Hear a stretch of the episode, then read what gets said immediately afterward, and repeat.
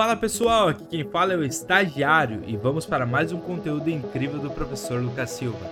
Chega mais, Lucas! Vem comigo para a aula de finanças comportamentais. Um papo sobre psicologia no meio das finanças. Lucas, como assim psicologia no meio de números? Sim, é justamente isso que se falava quando começou a se falar sobre finanças comportamentais. Aliás, é um troço muito louco, né? Mas os últimos Nobéis de Economia, Prêmio Nobel de Economia, muitos deles foram caras que eram psicólogos, a ver com psicologia. Então, uma parada muito louca, assim, porque o quanto que comportamento, quanto que a mente, quanto que a psicologia, de fato, afeta nos investidores. Deixa eu te falar um negócio, tá? A gente tinha, antigamente, a escola clássica, a escola tradicional de finanças. Na escola tradicional de finanças, eles falavam assim: meu, o ser humano, o investidor, ele é racional. Ele pensa, ele vê números. Ou seja, na escola tradicional se falava que o cara é racional. Né? E ponto final. Nada afeta ele. Eis que o tempo foi passando, as coisas foram mudando, a psicologia foi entrando no mundo das finanças. Se chega então, um tempo depois, nas finanças comportamentais. Na escola comportamental, o comportamento é importante. Então ele fala assim: meu, o ser humano ele não é racional. O ser humano, inclusive, ele age através da emoção, inclusive nos investimentos. Foi aí que você teve vários prêmios Nobel para pessoas ligadas à psicologia. Psicologia atreladas a finanças. Então, as finanças comportamentais é uma evolução da teoria moderna, da teoria tradicional. E na prática, se a gente for, for olhar bem, sim, a emoção ou investimentos são sim decisões baseadas em emoção. São sim decisões baseadas não somente na razão. Você tem uma série, mas uma série de decisões são tomadas e influenciadas pela emoção. É isso que a gente vai ver agora. Que é questão de prova, é questão da vida real, é muito legal. Bom, vamos entender então, tá? Para entender finanças comportamentais, a gente tem que entender das heurísticas. Heurísticas são atalhos mentais que nos fazem cair em armadilhas que a nossa razão, se eu fosse 100% razão, não deveria me deixar. Por exemplo, estamos caminhando pelo centro da cidade aqui, tec, tec, tec, tec, tec, tec, e não aconteceu nada. Mas está 45 pessoas olhando para cima. Você não tem nenhuma informação que deveria olhar para cima, mas você olha para cima. Sim ou não? Respondam, sim ou não? Sim. Você pega e fala assim, 45 pessoas olhando? Olha para cima.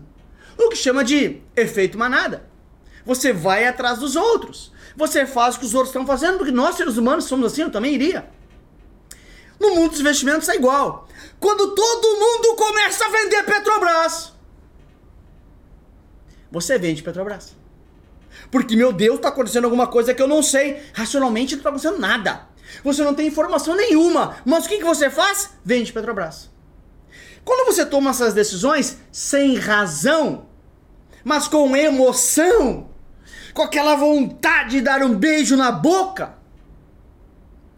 Isso são heurísticas, isso, isso são atalhos, isso são uh, pequenos vieses que você tem que te fazem decidir, mesmo você não tendo racionalmente nenhum motivo para decidir, nenhum motivo para olhar para cima, nenhum motivo para olhar que nem aquele bando de idiota que está olhando e você é mais um idiota que você olha assim como eu olho e olha para cima não tem nada. Assim como você vende Petrobras quando todo mundo vende. Assim como você compra Petrobras quando sai na capa da revista que é para comprar Petrobras, porque todo mundo está comprando. Então, essas heurísticas, tá? São para sua prova quatro: disponibilidade, representatividade, ancoragem e aversão à perda. São é, gatilhos, são atalhos, são questões mentais que te atrapalham na sua razão de investidor. E de novo, quer dizer que você é falho, não quer dizer que você é errado, não quer dizer que você não é inteligente, mas sim, quer dizer que você é humano, igual a todos os outros investidores que fazem exatamente os mesmos erros. Aliás, inclusive os investidores profissionais. Então, moçada, o que você tem que entender é o seguinte: que heurísticas são essas e saber identificar essas heurísticas. Vamos com a disponibilidade. Ó, presta atenção que tem macete. Disponibilidade, algo está disponível. Essa água está disponível, ó, disponível. Eu pego, disponível perto. Anota isso, perto. Algo que está disponível está perto. O corpinho ali está disponível. Pega o corpinho, dá um beijo no corpinho. Está perto. Disponível perto. O que quer dizer isso, Lucas? Quer dizer que fatos, fatos recentes impactam na sua decisão. Ó, disponível perto, recente. Ou seja, saiu, saiu uma notícia no jornal que Petrobras sobe, não, quer dizer, saiu uma notícia no jornal que saiu um desfecho positivo da reunião do OPEP. Petrobras subiu 3%. Então, sempre que houver disponibilidade, é saiu agora no jornal. Saiu na televisão que Petrobras teve plataforma de petróleo uh, que pegou fogo. Todo mundo vende Petrobras. Disponibilidade. Perto. Notícia de agora. Petrobras sobe 3% com desfecho da reunião do OPEP. Agora foi a reunião, agora saiu a notícia, agora as pessoas compram Petrobras. Então, ocorrência, ocorrência e eventos passados indicam maior probabilidade de ocorrência no futuro. Ou seja, o que é acontecendo agora vai impactar no futuro. Então, o que acontece na prática é que é eventos de agora me impactam. Notícia do jornal, saiu na televisão, é disponibilidade. Beleza? Beleza. Então, olha só, disponibilidade disponível, perto de agora. Já Representatividade, olha só. Disponibilidade, perto. Disponível, perto. Representatividade, ele fala assim, ó, presta atenção. Ai, ele representa tanto para mim. Quando você fala assim de um corpinho, você não fala de alguém de agora. Você fala alguém de muito tempo. Você não conheceu o cara agora, ele representa tanto para mim. Não. Você fala assim, ó. Ai, ele representa tanto para mim. Porque ele está muito tempo com você. Não vai se entregar para um corpinho com esse agora. Então, representatividade é algo cultural há muito tempo. Desde que eu me conheço por gente, eu compro ações da Ambev. Eu utilizo efeitos do. É, informações do passado para continuar comprando. Então, ó, rentabilidade, ó. Aqui, ó. Decisões de investimento são tomadas a partir de associações com estereótipos formados relevantes. Informações relevantes atuais são desprezadas. Ou seja, fato cultural. Culturalmente, eu compro Ambev. E eu ignoro, ignoro notícias. Disponibilidade é perto, notícias. Re, uh, uh, representatividade, eu ignoro notícias. Questão de prova aqui, ó um determinado investidor faz o investimento baseado só na, na rentabilidade dos últimos 24 meses. 24 meses. É recente? Não. Representatividade. Só olhou, só olhou rentabilidade dos, últimos 24 meses? Representatividade. O cara só olhou o passado. Ponto final. Tá bom? E esse cara não lê jornal. Ah, meu, foda-se o que tá acontecendo agora. Ó, informações relevantes são desprezados. Por quê? Porque ele não lê jornal. Diferente do disponibilidade, que recebe a notícia. Tá bom? Importante lembrar que rentabilidade passada não é garantia de rentabilidade futura. Mas esse cara caga para isso. Ele vê a rentabilidade passada e projeta para o futuro. Que ele está culturalmente acostumado. Tá bom? Ancoragem. Ancorar. Valor. Estou ancorado num valor. Então, tem uma referência. Só compro ação tal quando chegar a 15 reais. Só compro bolsa quando voltar a 90 reais. Só compro dólar quando voltar em 4,50. Ele está ancorado em um preço. Tem que ter um preço. Tem que ter uma âncora. Ancoragem tem a âncora. Sempre. Então, disponibilidade disponível. Perto, saiu no jornal Representatividade representa muito, culturalmente, há muito tempo eu faço. Olho rentabilidade passada para decidir. Não leio jornais. Ancoragem, ancorado no preço. Tem um preço me ancorando. E a aversão à perda. Ó, eu tenho muito receio de admitir que eu errei.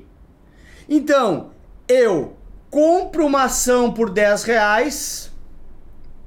Essa ação está em 7. Mas eu tenho aversão a admitir que eu errei. Não, ela vai voltar. Ela vai em 3. Eu tenho aversão. Não, ela vai voltar. E eu não vendo ela nunca. Eu mantenho posições perdedoras, porque eu tenho dificuldade em admitir que eu errei. Eu tenho aversão a admitir que eu errei. Por outro lado, se eu compro por 10 reais, se eu compro por 10 reais, ok? E a ação chegar em 11, eu rapidamente vendo essa ação. Porque eu tenho tanto medo de perder que eu vendo rápido. Então, aversão à perda. Mantenho posições perdedoras e me desfaço rapidamente de posições vencedoras. Ok? Ó, processo que o investidor se desfaz de posições ganhadoras e mantém perdedoras com medo de, com medo de se arrepender uma versão, uma decisão passada. Então, esse cara aqui subiu rapidinho 5%, vende. Caiu 50, mantém. Eu tenho aversão a admitir que eu errei. Eu tenho aversão a admitir que eu fiz alguma coisa errada. Beleza? Ó, vida real. Braskem dispara 23% após notícias sobre compra de controle. Saiu da mídia agora! Todo mundo vai lá e compra. Agora, perto, recente. Disponibilidade. Tá? E acontece, tá? Nem, às vezes nem é muito racional. Todo mundo compra só porque tá comprando. Bora. Analise as afirmações abaixo sobre heurísticas. Mantém posições vencedoras e se desfaz rapidamente das perdedoras. Aversão à perda. É o contrário, né? Mantenho as perdedoras e me desfaço rapidamente das vencedoras. Fora. Comparativos baseados em rentabilidade passada. Representatividade. Perfeito. Culturalmente. Na minha cultura. Rentabilidade passada, representatividade. Comparativos, um ativo apenas baseado no preço da mesma. Ancoragem. Perfeito. Quase como uma análise técnica, né? Grafista. Portanto, 2 e 3 é a resposta para você. Com isso, moçada, faço uma pergunta para vocês. Que preço você quer pagar? Eu sei que é duro se preparar. Mas ou você paga o preço da preparação, ou você paga o preço da desilusão de fazer a sua vida comum. Paga o preço da preparação. É duro, mas você consegue. Eu te prometo. Beijo. Tchau. Bom, se você chegou até aqui é porque você curtiu esse conteúdo. Então faz o seguinte, manda ele para um amigo e não esquece de nos seguir nas redes sociais. Valeu, tubarões, até a próxima. Tchau.